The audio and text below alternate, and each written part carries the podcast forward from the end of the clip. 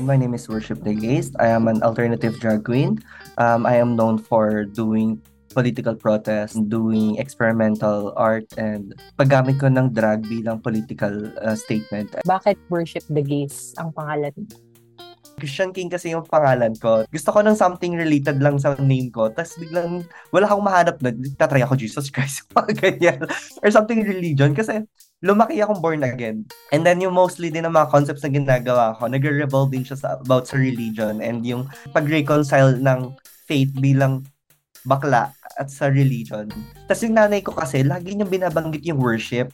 Kasi lagi, punta tayo sa Sunday, worship tayo, worship, worship, ganyan. Tapos parang na nagtatype ako ng username, bigla ko nalagay na worship the gays. Tapos nung nag-available siya, tapos parang nag-spark sa akin na, hala, eto na yon Alam mo yung nabinyagan ko yung sarili ko na, ay,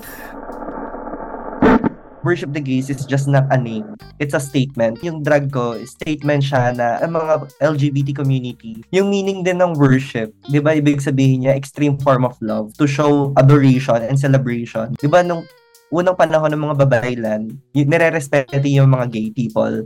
Pero bakit ngayon, sila yung mga dinidiscriminate? What was it that got you into drag? Mahilig talaga ako simula nung bata ako sa mga yung mga ano kakaibang mga bagay, yung laging unapologetic, yung laging in your face. Naging ugali ko kasi nung bata ako, lagi akong outcast na parang wala akong friends, mababa yung self-esteem ko, tapos hindi ako laging belong sa mga bagay-bagay. And lumaki, lumaki ako na hindi namin afford yung mga uso. Kumbaga parang feeling ko lagi akong hindi belong. So parang nung nagkaroon na ako ng pag-iisip, niisip ko na oy, i-own ko na lang yung sari yung pagiging excluded ko sa society. Kumbaga parang gusto ko siyang maging empowerment na lang sa sarili ko. So parang naging ganun siya. Na nung nag-start ako mag-photography, yung mga concepts ko na ginagawa is yung mga kakaiba. And na-discover ko din nung time na nag-shoot ako ng photography, naisip ko ay, mag-skirt kaya ako. Picturean ko yung sarili ko nang naka-skirt ako. And doon ako nag-start na mag-drag. Kasi nung nag-photography ako sa art, sabi ko, ay, ayoko lang maging photographer or third person doon sa concept na ginagawa ko sa art. So, I, I wanna be someone na alam ko at binubuhay ko yung art na ginagawa ko. Ano ba yung view mo on LGBT rights as human rights? Dapat nga, ano, hindi na natin tinatanong, pinagdedebatihan kung human rights ba yung LGBT rights eh. Kasi ako bilang tao, yung pagiging LGBT ko, yun yung bumubuo sa akin bilang tao. Yun yung pagkatao ko na, kumbaga parang kung hindi ako bading, hindi ako to. Do you still experience yung discrimination ng mga tao? Yes po, hanggang ngayon. Ayun siya. Pero ano naman, push pa rin lang naman. Kasi ako may boyfriend ako, 8 years na kami. Family ko, born again sila. Tuwing umuwi ako sa Cavite, itong lola ko, lagi niya kaming pinagpe-pray na sana magkaroon pa rin ako ng asawang babae. Like, tatanungin niya rin yung boyfriend ko, yung partner ko, na, uy, kailan ka mag...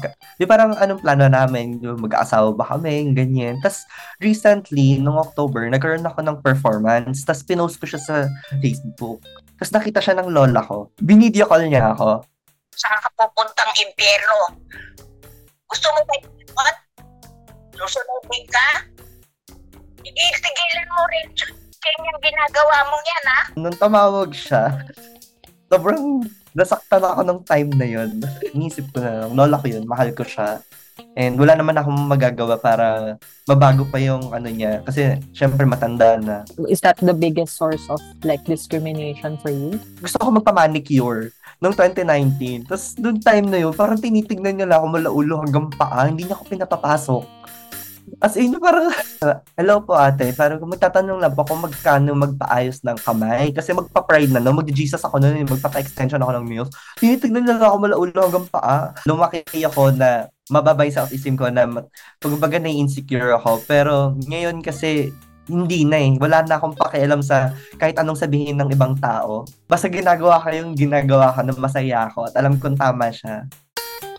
Gaginagawa ko siya. Pero yun sa family ko, parang kailangan ko muna siyang, syempre magagalit. Parang, ang hirap, parang, pamilya ko to, ba't hindi mo ko maintindihan? Walang mabigat, walang magaan na sakit Kumbaga, lahat ng sakit natin sa mundong nararamdaman, pare-pareho siya. Pero iba't iba tayo ng paraan kung paano natin siya um, hinaharap.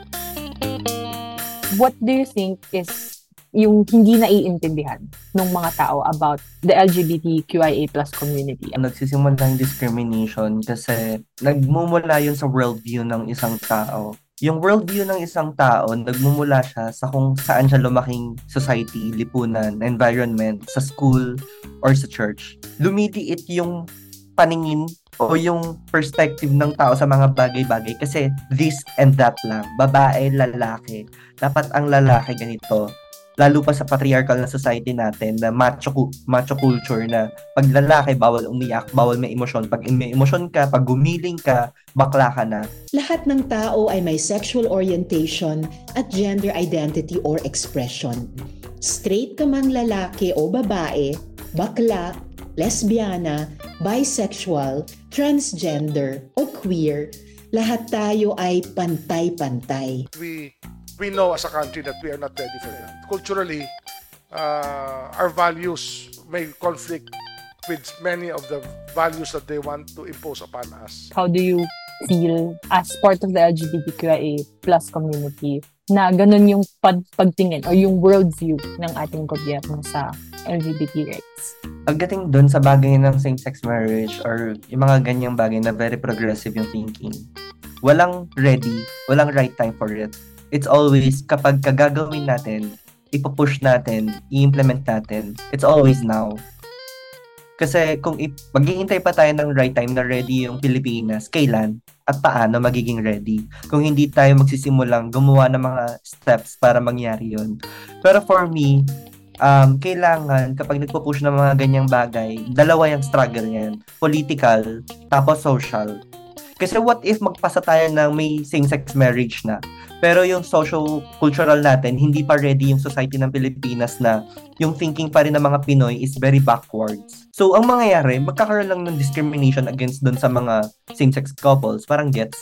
Kaya for me talaga, yung right time nun is now kasi habang pinupush natin yung same-sex marriage, dapat nagkakaroon din tayo ng cultural na pag-educate sa mga tao na it's okay to be gay, na karapatan yun ng mga bading at hindi mo dapat, kahit na hindi mo sila naiintindihan, it's okay, tanggapin mo. Kasi tao yan sila, human rights nila yan. How important is the SOGI in terms of the cultural like education that you were saying? Ito yung reason ba't ako nag-resign sa previous company ko. I go by the pronoun na she and they nung sa paper, nung sa legal na nakalagay doon, he and they. Kumbaga parang lagi nila ako tinatawag ni Miss, Mix, CK, ganyan. Pero pagdating doon, ang hirap palang, ano, makita na tinatawag ka ng he at him, pero hindi yun yung identity mo. Parang, nung time na yun, sobrang na-depressed ako na parang, alam mo yung nalumo lang ako kasi hindi ko maipaglaban yung sarili ko doon sa HR namin. Na parang, hindi na po yan yung pronouns ko eh, hindi yun yung identity ko. Kumbaga parang, alam kong nadi-disrespect na ako as a person pero hindi ko siya mapaglaban kasi walang Soji bill. Posibleng pagkakasangkot po ng isa na namang sundalong Amerikano sa kaso ng pagpatay sa isang transgender sa Olongapo City. Ito bang si Pemberton, hindi malaman ngayon ng gobyerno anong klaseng computation gawin, anong factors to contribute to the equation that would arrive at the reasonable conclusion that these things uh, happen and should be there included uh, sa pag-compute. Sabi ko kay Justice Secretary Vidal sabi ko, it's my decision to pardon. Correct me if I'm wrong, but ito ang tingin ko sa kaso you have not treated Pemberton fairly. So, release ko. Pardon. Yung pag-pardon kay Pemberton, yung pagpatay kay, Oo. kay Jennifer Laude, isa yun sa human rights violation na parang ang kapal ng mukha ni Duterte na pardon si Pemberton. More than rage, nakakatakot.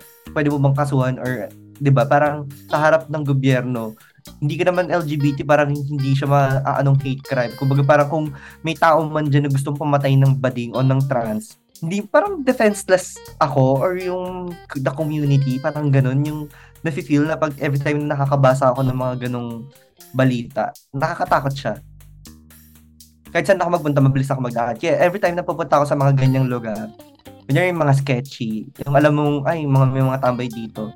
Ang lagi kong iisipin, paano ako mag escape kapag pinagtripan ako ng mga to. Kunyari, titignan ko na yung street, saan ako pwedeng lumiko, tumakbo, or kapag binugbog ako nito mga to, may tutulong ba sa akin pag sumigaw ako dito. So, ganun lagi. Kaya hindi ako lumalabas mag-isa eh, pag nakapambabae ako. Yung fear na nafe-feel ng community is something na dapat mag-transform into something na tapang na hindi lang tayo basta-basta matatakot. Kailangan yung takot na to maging turn into something na community yung movement na ayoko nang matakot. Gusto kong magkaroon ng lipunan na I belong and I feel safe. And in order to do that, na magkaroon tayo, na ma-attain natin yung lipunan na yun, is kailangan lumaban. Na i-push nga na magkaroon ng SOGI bill, na magkaroon ng same-sex marriage, ng um, pantay na pagtingin dun sa mga tao, regardless kung anong sex mo or identity mo.